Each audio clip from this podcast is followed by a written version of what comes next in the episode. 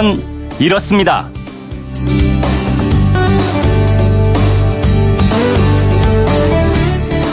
안녕하십니까 오승훈입니다. 간밤에 잘 주무셨습니까? 열대야 때문에 잠을 설친 분들 많이 계시죠? 낮 최고 기온이 40도를 넘는 재난 같은 폭염이 이어지고 있는데요. 우리는 폭염과 싸우지만 폭염뿐 아니라 화염과도 싸우는 직업이 있죠. 소방관. 이 소방관이 불을 끌 때 입는 방화복 속의 온도 얼마나 될까요?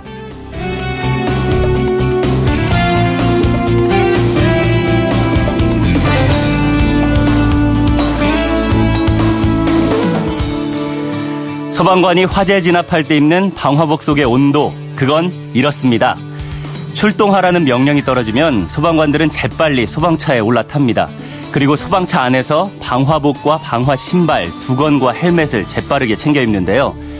화염으로부터 몸을 보호하기 위해서 착용하는 복장의 무게는 약 25kg에서 30kg까지 나간다고 합니다. 특히 특수방화복은 불에 잘 견딜 수 있도록 공기가 거의 통하지 않는데요. 몸에서 나는 열이 빠져나가지 못하다 보니 온도가 아주 높아집니다. 불을 끄고 사람을 구하느라 이리저리 뛰어다니다 보면 50도까지 올라가서 사우나에 있는 것처럼 땀이 줄줄 흐르는 것은 말할 것도 없고요. 화재 진압을 하다가 탈수 현상을 보이는 소방대원도 상당수라고 합니다. 요즘 폭염 속에서도 화재가 많이 발생하고 있는데요.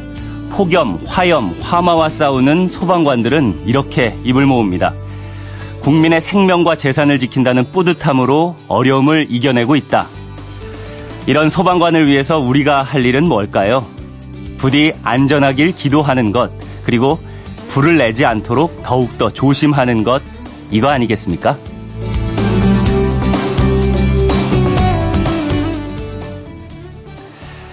(7월 25일) 수요일 그건 이렇습니다 호승훈입니다 이 폭염의 정전 사고도 자주 일어나고 있습니다. 간밤에도 변압기 과부하로 인해서 정전 사고가 잇따랐는데요. 어디 변압기뿐이겠습니까? 우리 몸이나 일도 한계 용량을 초과하는 정해진 이상의 부하가 걸리면 문제가 생깁니다. 그래서 오늘은 어, 내 일상에서 과부하가 걸리지 않도록 조심하는 법이라든가 과부하를 줄이는 방법, 노하우가 있는 분들의 문자를 받아보겠습니다. 어, 처음부터 계획을 접게 적는다든가 과부하가 걸릴 것 같으면 아예 일을 놓고 여행을 간다거나 뭐 평소에 과부하를 줄이기 위한 이런저런 방법들 있잖아요. 문자 보내주시기 바랍니다. MBC 미니로 보내시는 건 공짜지만 휴대폰 샵 8001로 보내시는 건 짧은 건 50원, 긴 건 100원의 정보 이용료가 있다는 거 참고하시고요. 방송에 소개된 분들 가운데 선정해서 선물 보내드리겠습니다. 여러분의 많은 참여 기다리겠습니다. 자, 문자 보내시는 동안에 스포츠 소식 들어보겠습니다. 김태범 스포츠캐스터입니다. 안녕하세요. 안녕하세요. 김태범입니다. 네. 먼저 어제 있었던 KBO 리그 경기 결과는 어떻게 됐나요? 어제 소개해드렸던 한화의 새로운 외국인 투수 기억하시죠? 네. 데이비드 헤일. 헤일이 아주 인상적인 데뷔전으로 많은 한화 팬들을 설레게 했습니다. 그랬군요. 네, 대전에서 있었던 기아와의 경기에 처음으로 등판했는데요. 6회까지 단 2안타, 무실점으로 막고 KBO 리그 데뷔전에서 바로 첫 승을 올렸습니다. 허용했던 2안타가 번트 안타와 내야 안타였을 정도로 제대로 맞은 안타는 하나도 없었고요. 네. 사사고도 하나도 없었고 6이닝의 투구수가 65개에 불과했어요. 음. 그만큼 위력적이고도 효율적인 투구를 했다고 말씀드릴 수가 있겠는데 네. 헤일의 호투 덕분에 하나는 5대 0으로 아주 편안한 경기 끝에 승리했습니다. 헤일 선수의 다음 등판이 이번 주 일요일에 잠실에서의 두산전인데 과연 리그 최강 타선의 선두 두산을 상대로도 통할지 귀추가 주목되네요. 네.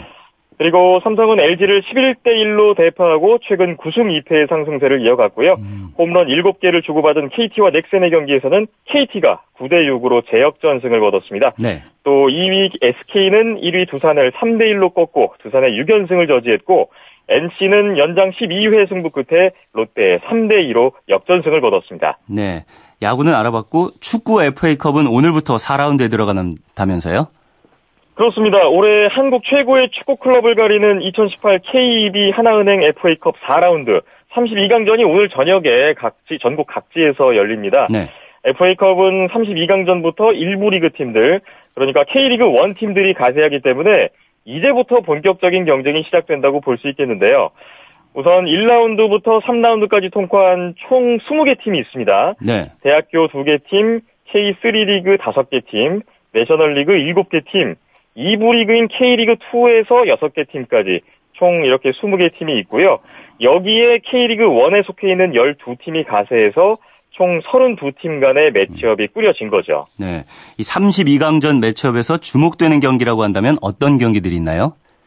아무래도 K리그 1 팀들은 32강전에서 한 수 아래로 간주되는 팀을 만날 확률이 높은데요. 네. 그럼에도 불구하고 대진 운이 좀 없다고 해야 될까요? K리그 1 팀들끼리의 경기가 두 경기나 있습니다. 네. 먼저 경남FC와 FC 서울의 대결이 있는데요.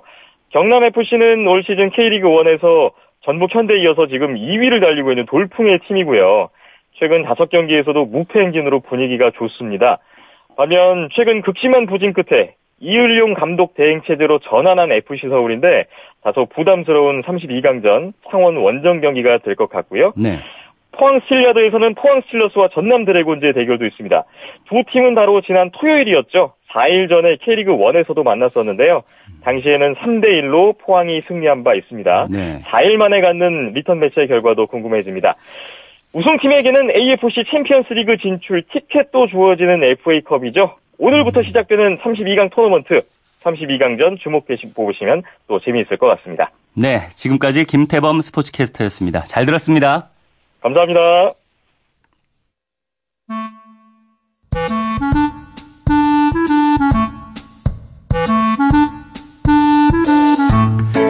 오늘을 꽉 채워질 생활 정보를 알려드립니다. 오늘을 채우는 여자 배아량 리포터 나오셨습니다. 안녕하세요. 네, 안녕하세요. 네, 오늘을 꽉 채워질 생활 정보는 어떤 내용인가요? 오승훈 아나운서 네. 혹시 문화가 있는 날이라고 들어보셨죠? 네, 들어는 봤어요. 네, 바로 오늘입니다. 오늘입니까? 네, 문화체육관광부가 국민들이 다양한 문화와 친해질 수 있게끔 2014년 1월부터 매달 마지막 수요일을 문화가 있는 날로 지정한 건데요. 네. 이날은 전국의 주요 박물관이나 미술관 또 영화관에서도 문화예술 프로그램을 평소보다 할인된 가격 또는 무료로 즐길 수 있습니다. 매달 마지막 수요일이죠. 네. 요즘 날씨에는 야외 활동하려면 진짜 큰 맘 먹고 나가야 되잖아요. 네. 그래서 오늘은 문화가 있는 날인 만큼 음. 실내에서 어떤 행사들 즐길 수 있는지 그리고 영화관에서는 어떤 자리가 명당인지 아. 한번 짚어드릴게요. 실내에서 즐길 수 있는 문화 활동 명당 자리 요거 네. 주, 유용한 정보 같은데 먼저 문화가 있는 날에는 어떤 혜택을 받을 수 있나요? 있잖아요. 우선 종묘와 조선왕릉을 무료 개방하고요. 조선의 4대 궁궐이죠. 경복궁, 창덕궁, 덕수궁, 창경궁도 무료로 입장하실 수 있습니다. 네. 프로야구의 관람료의 경우 일부 좌석에 한해 50% 할인이 됐고요. 음. 국립현대미술관 특별전이나 예술의 전당, 국립과학관 같은 전국의 주요한 전시 관람 문화시설도 할인된 가격 또는 무료로 관람을 하실 수 있습니다. 그렇군요.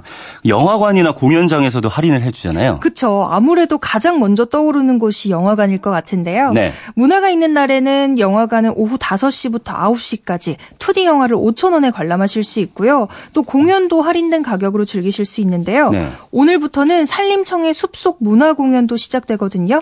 10월 18일까지 총 18번의 공연이 국립자연휴양림, 국립수목원 등에서 다양한 장르로 진행돼요. 네. 특히나 이번 공연은 오늘을 시작으로 27, 28, 29 나흘 동안 유명산, 속리산, 청태산 등의 전국 휴양림 9곳에서 마임이나 파페라 같은 공연도 열리기 때문에 주말 나들이 가신다면 한번 들러보시는 것도 좋을 것 같아요. 그렇겠네요. 네, 이곳저곳 제가 지금까지 소개해드린 곳만 해도 제법 많잖아요. 정말 많습니다. 예. 그런데 기간마다 할인 혜택이 조금씩 다르기 때문에 이 부분은 미리 확인해 보셔야 하는데요. 네. 문화가 있는 날 통합 정보 안내 홈페이지 문화가 있는 날.kr에 들어가시면 지역별로 행사별로 보기 쉽게 정리가 돼 있거든요. 네. 홈페이지에서 내가 가려고 하는 곳 한번 살펴보시고 또 다른 행사 정보까지 얻으실 수 있을 것 예, 같습니다. 쭉 한번 살펴보시는 것도 도움이 네. 될것 같습니다.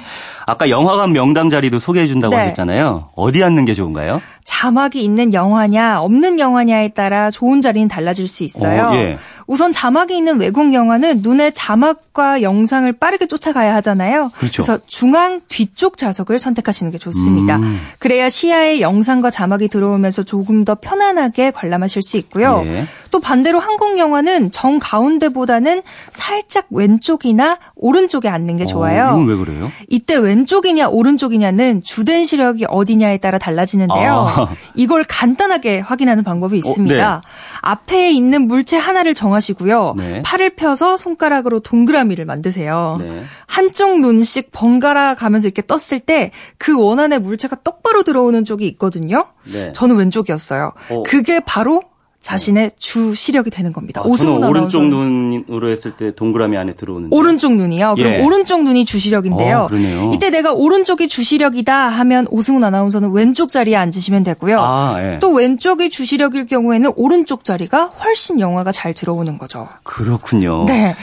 또 요즘은 3D 영화도 많이 보시잖아요. 네. 입체감이 생명인 만큼 생생하게 보는 게 중요한데요. 그러려면 조금 앞쪽에 앉으시는 게 좋아, 음. 아, 좋아요. 네. 목이 조금 아프실 수도 있지만 영화관의 좌석을 크게 3등분 했을 때 3분의 1 정도 되는 지점이 가장 영화의 생동감과 리얼함을 잘 느낄 수 있다고 예, 합니다. 오늘 재밌는 거 알았습니다. 영화관에서는 자막에 네. 따라서 또 2D냐 3D냐에 따라서 앉는 자리가 달라진다 이런 네. 거고요.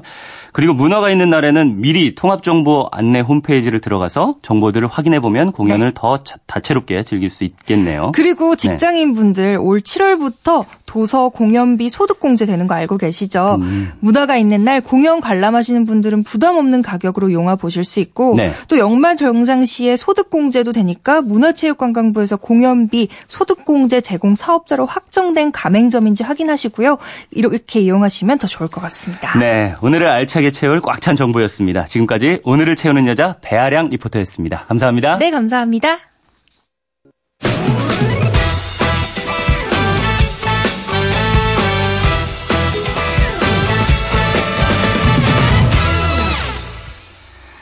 네, 내 몸이든 기계든 과부하가 걸리면 어떤 식으로든 탈이 날 수밖에 없는데요.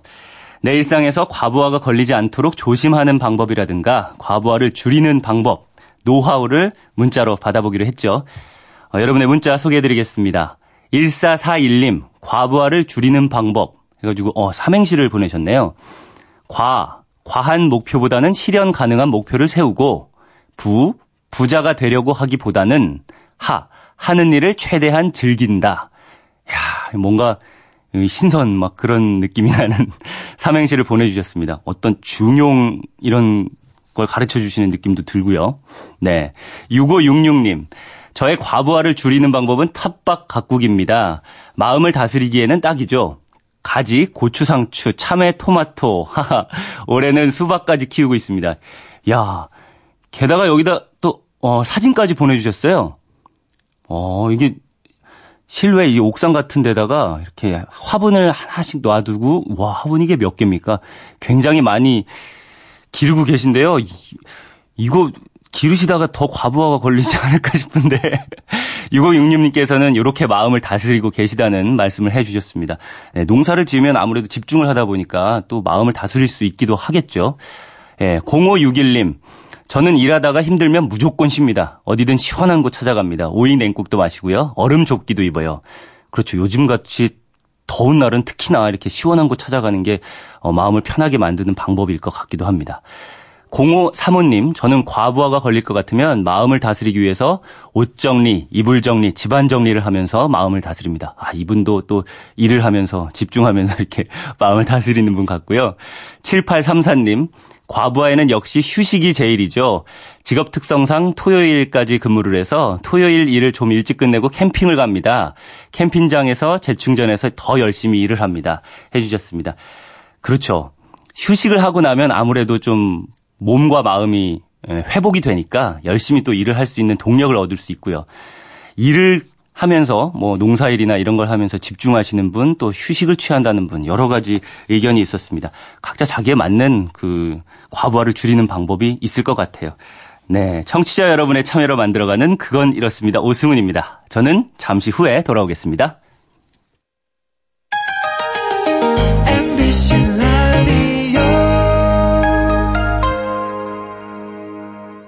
왜라는 말을 다른 나라 사람들은 어떻게 소리낼까요? 세상의 모든 왜라는 궁금증에 대한 대답을 들려드립니다. 궁금증에 대한 가장 친절한 설명서. 그건 이렇습니다.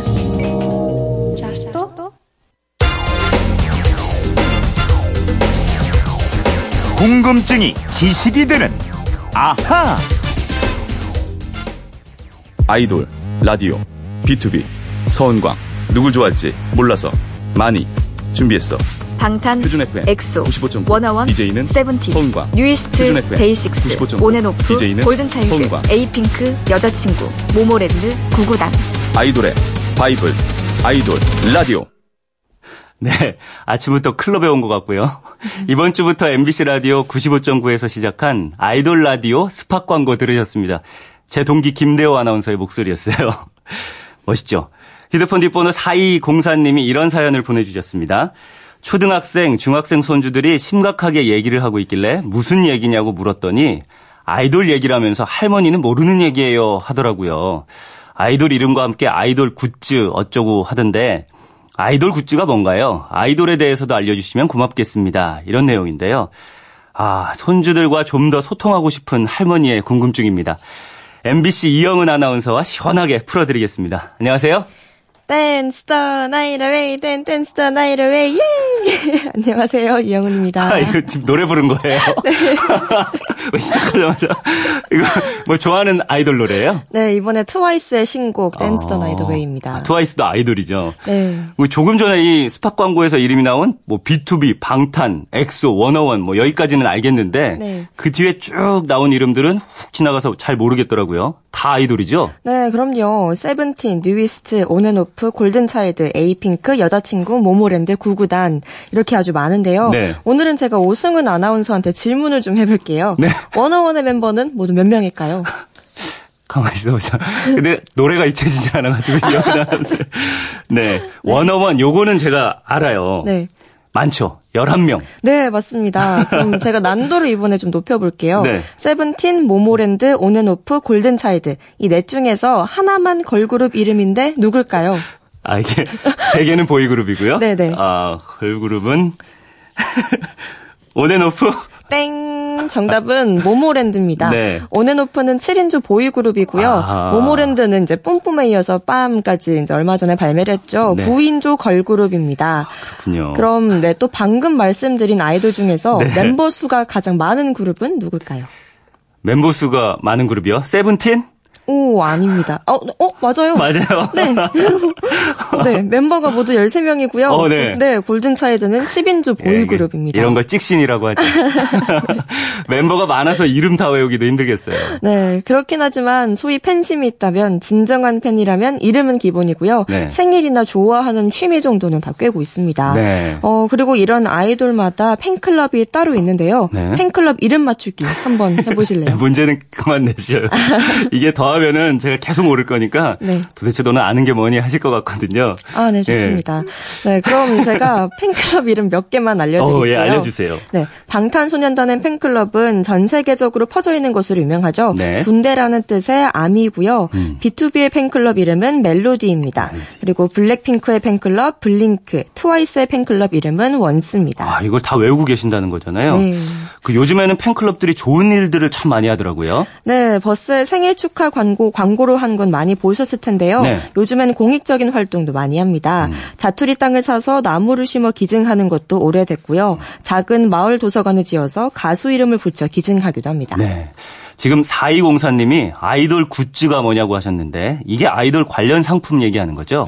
네, 상품을 영어로 굿즈라고 하는데요. 네. 아이돌 굿즈는 아이돌의 정체성을 담아서 만든 기념 제품을 말합니다.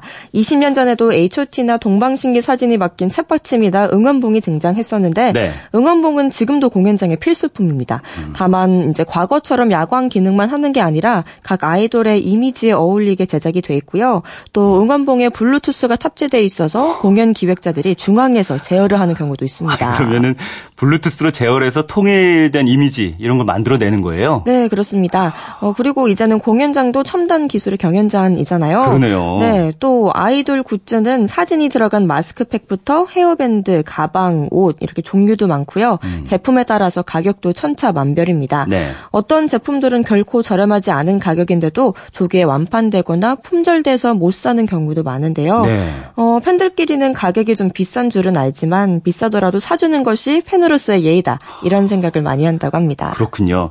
이 아이돌 굿즈에 대해서는 어느 정도 아셨을 것 같고 이제 아이돌 얘기를 해볼까요?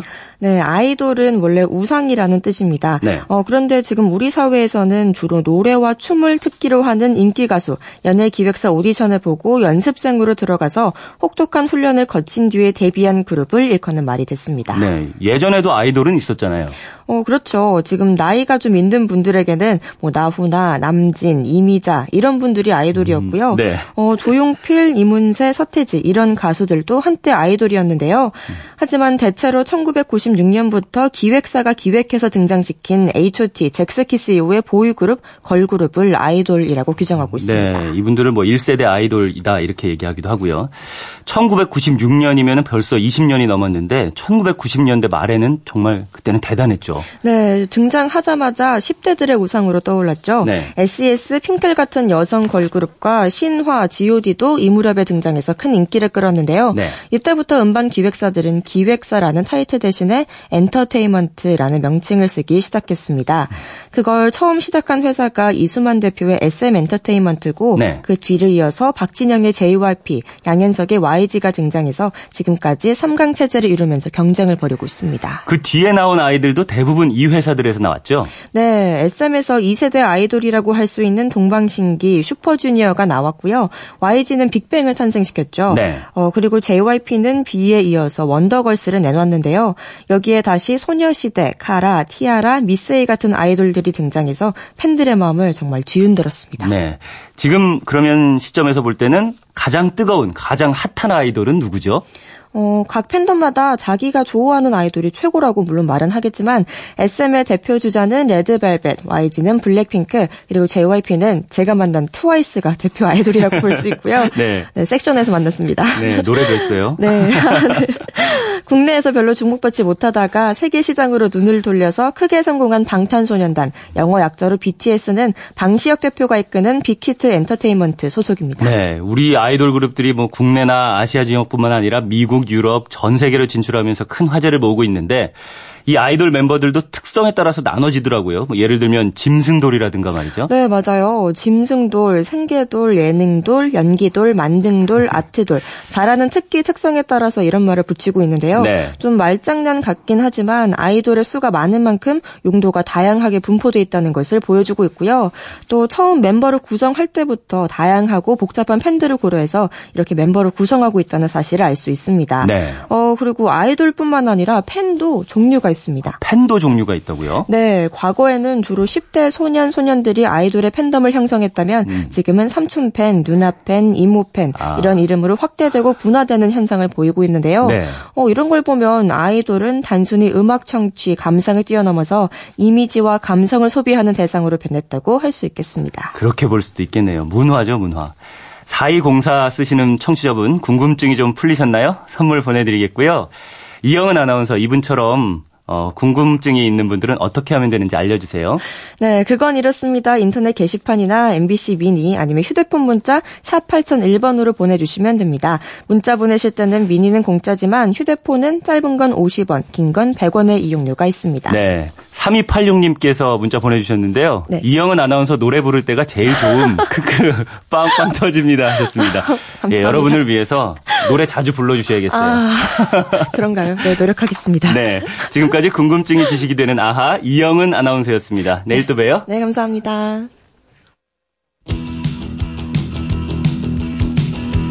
네, 이분들도 누군가에게는 원조 아이돌 중 한 팀이죠. 소방차의 노래 듣고 오겠습니다. 어젯밤 이야기.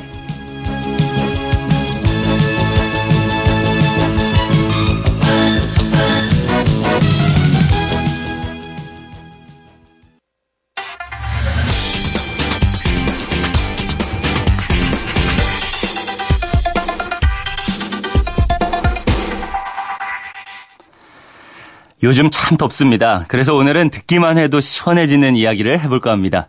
궁금한 키워드를 알아보는 키워드 인터뷰 코너. 요즘 에어컨 앞보다 더 시원한 곳, 동굴을 키워드로 한국 동굴연구소 김련 박사와 얘기 나눠보겠습니다. 안녕하세요. 예, 안녕하세요. 네, 박사님 지금 동굴로 가시는 길이라고요? 아, 예, 맞습니다. 아, 이 박사님 동굴 연구하시니까 연구실 아니면 항상 동굴에 가 계신가요? 이렇게 동굴에 가시거나? 예, 가던가 동굴을 찾기 위해서 산을 뒤지고 있죠. 아, 지금은 어디로 가고 계신 거예요? 지금 울진 성유구려. 아, 울진으로. 지금 네. 어- 그럼 어디쯤이신가요, 지금은? 지금 인제 좀 지나가고 있습니다. 네. 이게 더위 느낄 틈도 없으실 것 같아요. 예. 동굴 안은 몇 도가 되나요? 아, 우리 한국 같은 경우는 한 15도에서 한 10도 정도 되는데, 네. 어, 동굴의 온도는 그 지역의 연평균 기온과 똑같아요. 어. 그 네. 지역 연평균 기온이요? 네. 예, 그래서 이제 강원도, 북쪽으로 갈수록 온도가 조금 낮고, 네. 지금 예를 들어서 이제 백령동굴이나 한성울 같은 경우는 한 11도. 음. 그다음에 이제 지금 제가 오늘 가는 울진은 저 남쪽이니까 한 15도. 아, 15도 정도를 그럼 1년 내내 그 기온을 네. 그쵸. 거의 유지하다시피 하는 건가요? 예, 예. 어, 왜 그렇게 그럼 낮게 유지될 수가 있는 겁니까? 이 한여름에도요? 어, 지하의 어떤 그 이제 동굴 속이라는 데가 지하고 네. 어둠이 있고 또 그렇기 때문에 어 지표랑은 온도가 틀리죠. 그리고 지표에서 뭐 이렇게 어뭐 수키로 내려가는 게 아니기 때문에 네. 또 지열과는 또 별 관계가 없고 그래서 항상 1년 내내 어 동일한 온도를 갖고 있는데 단지 사람들이 여름에는 30도가 넘는 밖에 있다가 동굴 들어가면 와 시원해라는 생각할 거고 네. 겨울에 영하 뭐 5도 10도 됐을 때 10몇 15도 되는 동굴 들어가면 아 따뜻해라고 생각하는 거는 사람들이 착각하는 거죠. 동굴은 음. 항상 온도가 똑같은데 네. 단지 사람들이 야외에 야외에 있는 대기 환경의 온도의 차이에 의해서 단지 여름엔 시원하고 겨울엔 따뜻하고 따, 따뜻하다고 느끼는 거죠. 네. 그럼 뭐 공기, 바깥 공기랑 좀 차단돼 있고 이래서 어, 유지할 수 있다 이렇게 생각하면 되는 건가요? 그렇죠. 뭐 태양빛을 받지 않으니까 음. 네. 항상 그 안에는 어둠 속이 있고 하니까 그 온도를 가- 거의 유지를 하죠. 그렇군요. 예. 겨울에도 계속 15도 정도가 유지되는 거예요? 울진 동굴의 경우에는?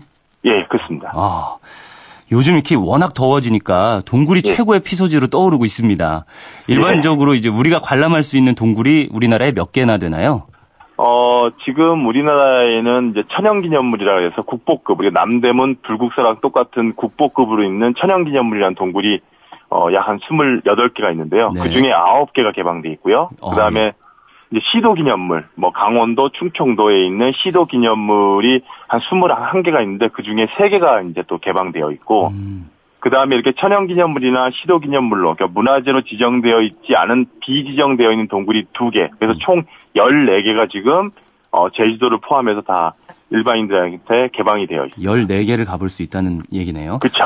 예. 근데 이게 어, 공개와 비공개는 어떻게 구분이 되는 거예요? 어떤 건 공개하고 어떤 건 뭐 비공개로 남겨두고 이런 겁니까? 어, 지금 일단은 사람들이 들어갈 수 있어야 되니까, 과거에, 그러니까 1960년대에, 지금 제가 오늘 가는 울진 성유굴이 1968년도에, 그러니까 국내에서 가장 먼저 개방이 됐어요. 네. 그래서 이제 어 막 그 당시에는 어떤 기술적인 부분보다는 사람이 들어갈 수 있는 용이한 그런 수평 동굴이나 그런 동굴들을 아마 관광지로서 아마 개발을 했고요. 어 최근에는 이제 이러한 개방이나 활용을 어떤 과학적인 근거를 통해서 어 교육적 목적이었을 때에 이제 가장 이거를 관리하고 있는 문화재청에 인가를 받아야지만 어 개방을 해서 사람들한테 관람을 시켜줄 수 있고요. 네. 이제 동굴이 훼손되거나 또 보존을 해야 된다는 그런 취지가 된다고 하면 그 동굴은 개방이 안 되고 그 미개방이 되면서 계속 보호 조치를 받게 돼 있습니다. 네. 이 동굴 안의 환경들도 각각 다를 것 같아요. 어떤 차이들이 있나요? 어, 가장 중요한 건 동굴의 입구죠. 외부의 대기 환경이 영향을 줄 수 있는가에 따라서 수직이냐, 수평이냐 또는 경사냐에 따라서 네. 동굴 내부의 대기 환경의 온도차가 좀 차이가 있어요. 그러니까 외부의 영향을 받을 수 있는 정도가 동굴 내부에 어디까지 줄 수 있냐는 것은 아, 동굴의 입구와 내부 통로 모양에 따라서 어, 대기 환경이 조금씩 차이가 날 수 있습니다. 아, 그렇군요. 예, 이게 뭐 아주 오랫동안 자연의 힘으로 생겼잖아요. 동굴이라는 게.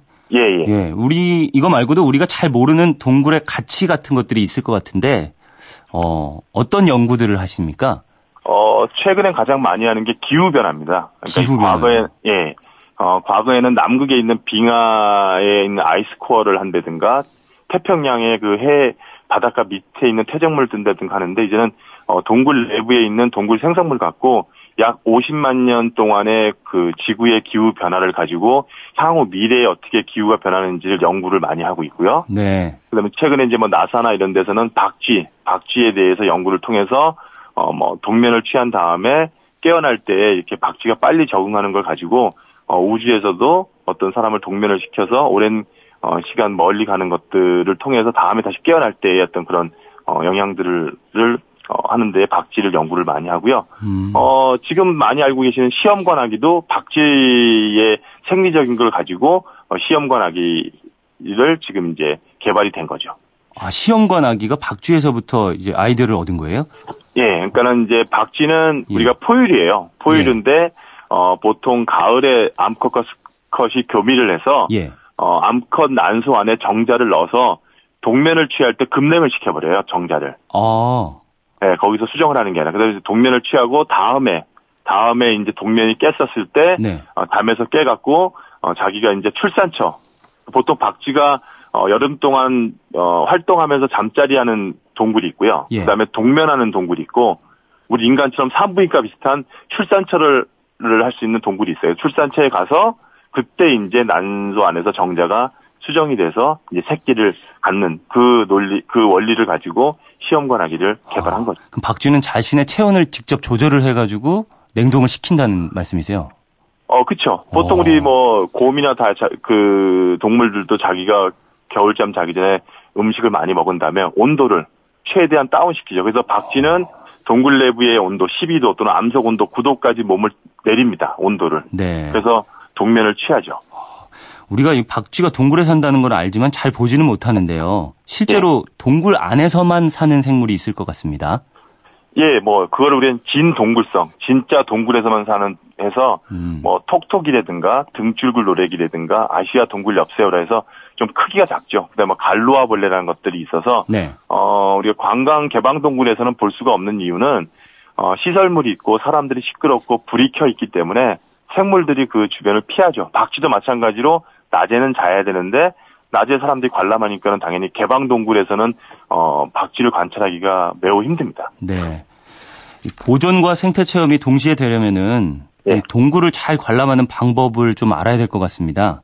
어, 어- 가장 중요한 거는 우리 일반인들이 네. 동굴은 관광지라고 생각하기 이전에 맹천연기념물이고 시도기념 문화재고 하는 우리가 매장문화 자연유산입니다. 자연유산이라고 생각한다고 하면 우리가 불국사라든가 또는 우리가 뭐 남대문 경복궁에 갔었을 때 거기서 떠들거나 쓰레기를 버리거나 뭘 만지거나 뭘 깨거나 절대 안 하거든요. 음. 동굴에 들어가셨을 때도 마찬가지로 동굴 생성물을 만지거나 소리를 지르거나 또는 거기다 쓰레기를 버린다든가 그런 생각을 어, 안 하셔야 되기 위해서는 동굴도 자연유산이라는 인식 전환이 가장 시급히 필요합니다. 네. 이게 우리나라 동굴은 좀 다른 나라들에 비해서 좀 관리가 잘 되고 있는 편인가요? 어떤가요? 어, 솔직히 지금 뭐 저희 중간자 중간 같아요. 선진국의 개발 그러니까 그 활용에 비해서는 아직은 조금 이제 어, 중간 단계인데 네. 지금 최근 어, 한 5, 6년 전부터 문화재청에서 이 동굴 관리에 대한 문제점을 인식하고 어, 꽤 주기적으로 노력을 해서 지금 많이 개선돼 가는 어떤 과정이 있습니다. 네. 마지막으로 그 여름 나기에 좋은 동굴 추천 하나만 짧게 부탁드리겠습니다. 아, 어떤 동굴이 좋냐고 얘기하면 뭐 이렇게 손가락 깨물면 안 아픈 데가 없는 것처럼 네. 어, 뭐, 그 가장 높은 지대에 있는 태백의 용현동굴도 있을 수 있고요. 네. 국내에서 가장 길다고 하는 화암, 어, 환성굴도 있고요. 또는 금광이라는 역사가 있고 또는 그 여름에 이제 귀신 체험할 수 있는 화암 동굴도 있고, 어, 인터넷 들어가셔서 개방 동굴 치시면 각 동굴마다 이제 특징들이 있어요. 뭐 특히 이제 내가 어드벤처 체험을 하고 싶다고 하면 평창의 백룡동굴을 적극 권해주고 싶습니다. 아, 평창의 백룡동굴이요. 예, 예. 네, 감사합니다. 올여름 더위를 피해서 또 아이들에게 뭐 자연의 아름다움을 보여주고자 동굴을 찾으시는 분들 많을 텐데요. 오늘 예, 인터뷰 예. 내용 기억하시고 가시면 좋을 것 같습니다.